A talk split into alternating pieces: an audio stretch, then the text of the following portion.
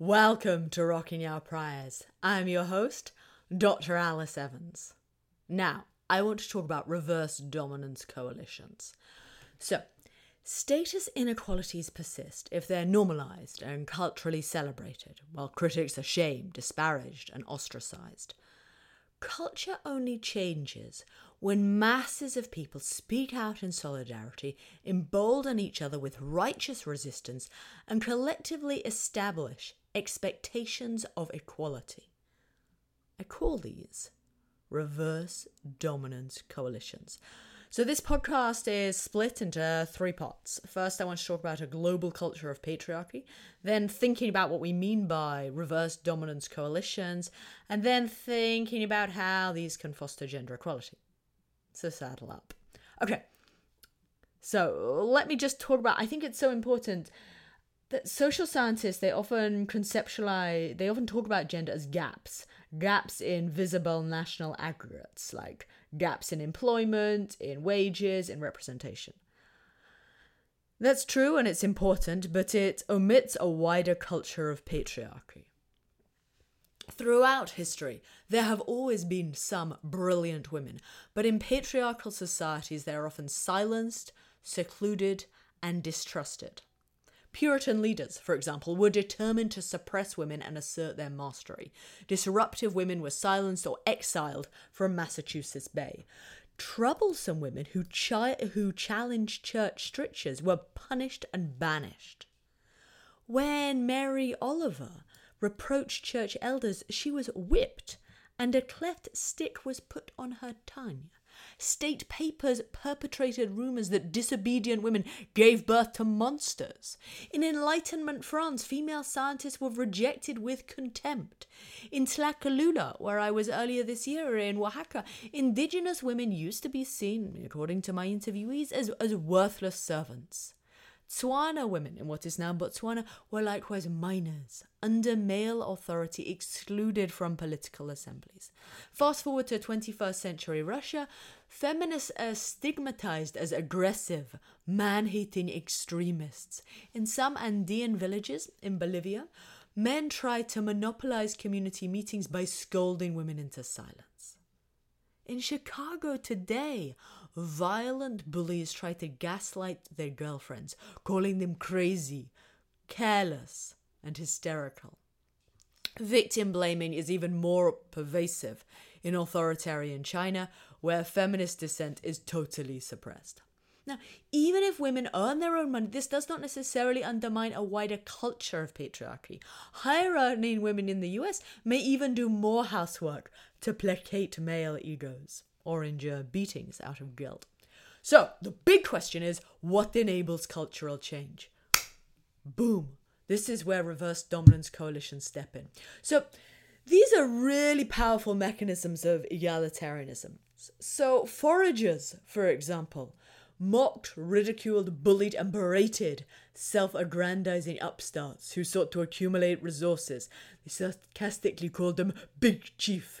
In the Kalahari one, influential Kung San explained, when a young man kills much meat, he comes to think of himself as a chief or a big man, and he thinks that the rest of us as his, in, his servants or inferiors. We cannot accept this. We refuse one who boasts, for some day his pride will make him kill somebody. So we always speak of his meat as worthless. In this way, we cool his heart and make him gentle. Now, if the upstart does not relent, he may be punished with ostracism or even death. So, reverse dominance coalitions are this, this universal driver of liberty, de- democracy, and equality. Back in the 1970s, Korean workers forged class consciousness and fought for their rights. In Latin America, more recently, marginalized people have mobilized en masse and politicized for inequal- against inequalities. Um, I have a great paper on this. It's called "The Politicization of in- Politicizing Inequalities." I recommend my own paper if you want. Anyway, okay. Now, now, now, let me make a minor point on terminology. So, anthropologists like Christopher Boehm have always called, actually called these reverse dominance hierarchies. Um, but my friend, uh, Daron Acemoglu, he helpfully gave me another suggestion. He said, well, let's call them coalitions. And I agree. Now, in my conceptualization, you know, they are people coming together in unison against a culture or, or against one particular culture. Now, As I see it, uh, reverse dominance coalitions cover a wide range of practices. They can be created at any scale, in any social situation weddings, workplaces, nightclubs, barbecues, and political protests. Um, they can comprise both high and low status individuals. So, feminist men can act as bystanders, right? Publicly challenging sexism. And because patriarchy is a culture, I conceptualize reverse dominance coalitions as rebelling against its perpetrators, which can include women. For example, nuns who ran the Magdalen laundries and abusive mothers in law. So, a reverse dominance coalition can include men, it can be at any scale, but it's a group of people coming together against the culture.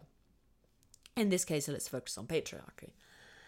Now, th- now let me draw on my qualitative research around the world to talk about how reverse dominance coalitions can foster gender equality.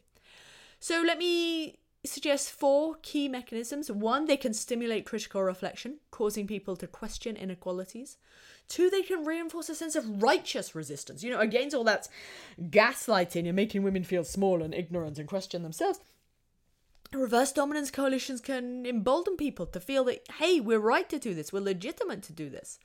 They can also show wider support for equality, and that can embolden further dissent and overcome despondency traps. They can also shift expectations. You know, when people see that sexism is condemned, they learn to self censor. No more sexist jokes. Okay? So let me start by sharing a couple of protest chants. I think these are really important.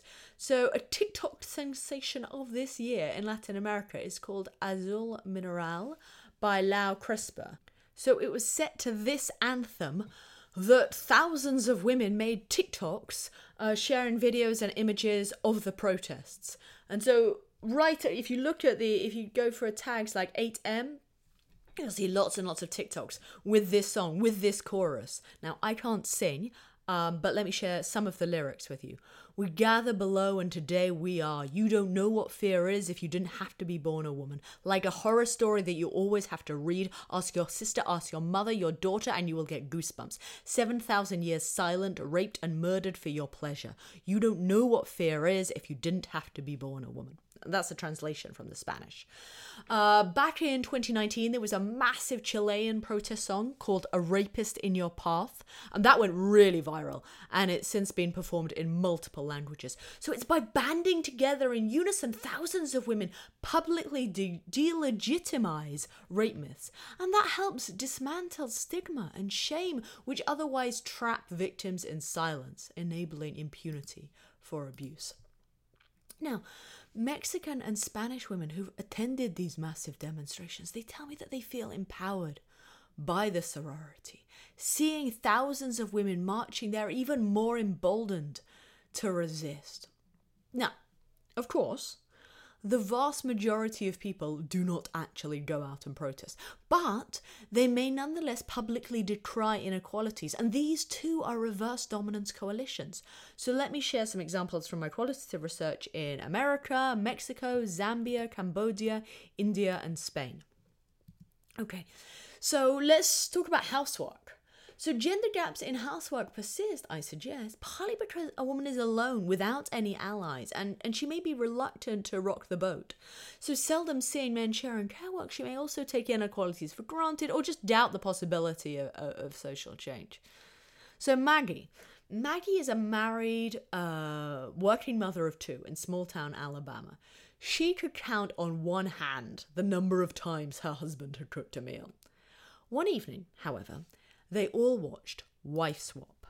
Her two teenage daughters shouted at the screen.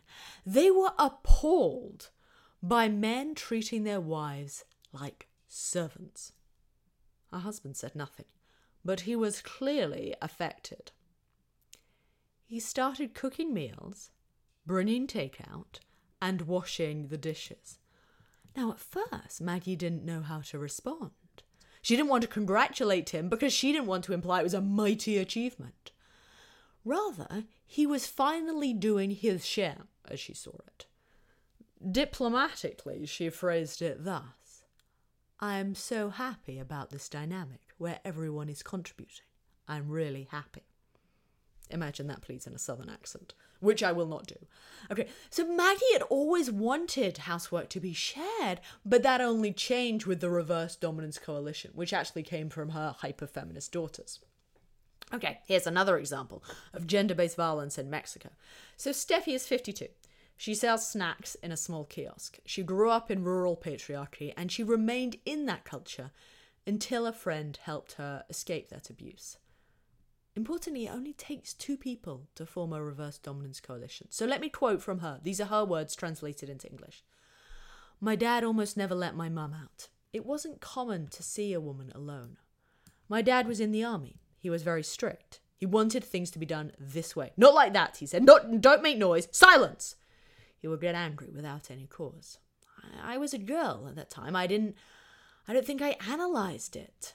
I, I didn't think it was wrong because my parents had instilled it in me. Then, while I was married, I was very limited. I had no shoes. I had no underwear. I was wearing flip flops. I got sick often. I had a friend.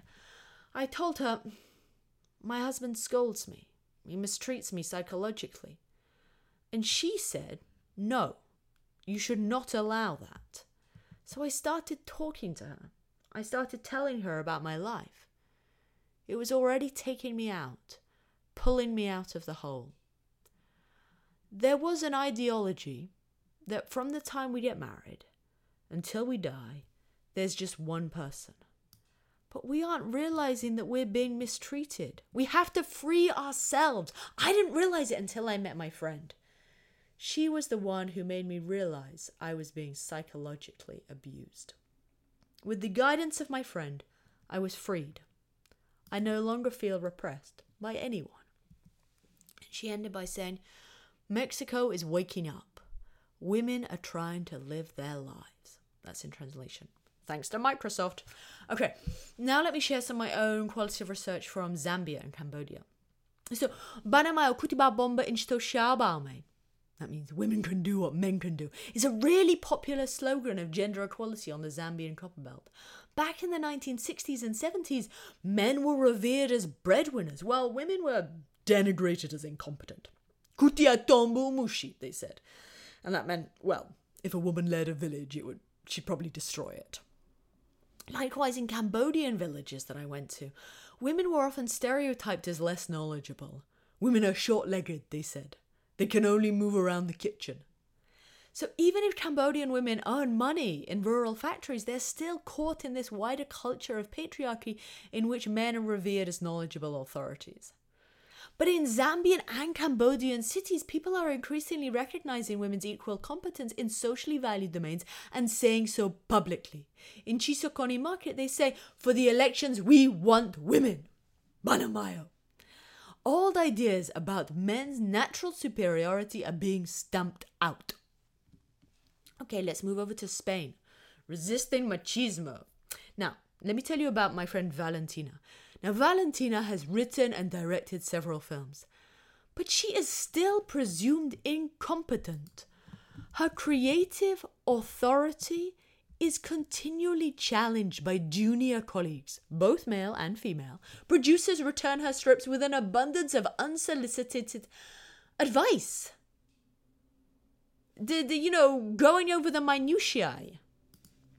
Time and again, she is questioned. I heard the same story from female programmers in Silicon Valley. Their codes are doubted and double checked while men sail through. And that fits a broader trend. Male dominated sectors are systematically sexist. And it's hard to go against the grain when you're all alone. A solitary dissenter may be hounded as hysterical, overreacting, unable to take a joke. Bullying deters wider resistance. Others realize they have a choice, a simple choice endure or exit. In Norway and North America, male majority workplaces hemorrhage female talent. And that fact alone explains STEM, that is, STEM's exceptionally leaky pipeline.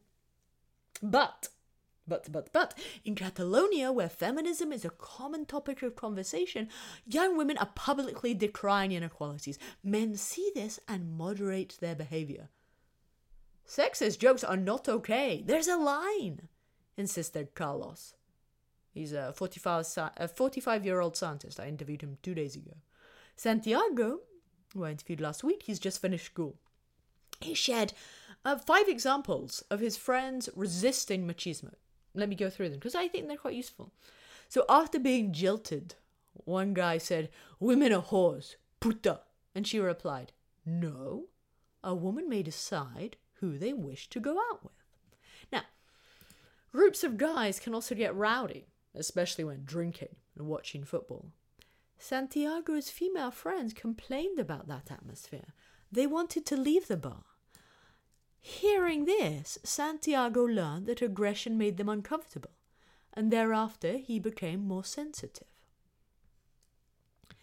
Now, uh, here's my third example. Gender parity is often manda- is mandated by their school. Each class votes on a male and a female representative. Some guys at school grumbled. But the girls insisted that since guys are 50% of the class, and girls are 50% of the class, they should be equally represented. Now, others, other classmates, here is more sexism, they say, ah, boys are better at maths and science, they say, with great confidence. And the girls replied, well, who scored the best in the year? Question mark. And everyone knew it was girls in maths and science. So together they are publicly overturning myths about presumed incompetence. Now, here's an interesting culture change. Kissing on the cheek is a very traditional Spanish greeting. But Santiago's female friends, they find this too intrusive. They prefer to shake hands with strangers. By speaking out and supporting each other, these young Cat- Catalonians are creating a public sphere in which women feel more comfortable, in which men's bodies are not imposed on them against their will. Now, this year, so Spain is no feminist utopia, I'm not saying that. But it is undergoing rapid cultural change, and reverse dominance coalitions in conversations, street protests, and municipal councils are publicly contesting taken for granted inequalities. This year, the Spanish government held an emergency meeting about rising femicides. People are protesting in droves, but alarmed, alarmed by the scourge of violence and demanding state action. Femicides also occur across Europe. But in the absence of powerful reverse dominance coalitions, that violence rarely makes European headlines. Spain is not unusual in the level of violence, but in the level of politicization. Now, reverse dominance coalitions can also benefit men because they delegitimize cultural straitjackets. They show an alternative. In previous generation, a man needed to act macho to get respect from other men. But that is no longer the case, explained Diego, who's a municipal worker in a small town. The overwhelming majority of Spanish fathers now take paternity leave. And that's because, as I discussed in an earlier podcast, they don't expect to be hounded for spending time with their kids. Okay. So let me summarize. Patriarchal cultures can persist in a feedback loop. Dissent is a shame, so others quietly comply to maintain social acceptance. But by publicly rejecting rape myths, refusing to accept machismo, calling out mansplaining, and building sorority, reverse dominance coalitions are, in solidarity, rocking the boat, protecting each other. Listen, I'm Dr. Alice Evans, and this is Rocking Our Priors. Take care. And I think many of you know that I'm always willing to be part of a reverse dominance coalition. Thank you.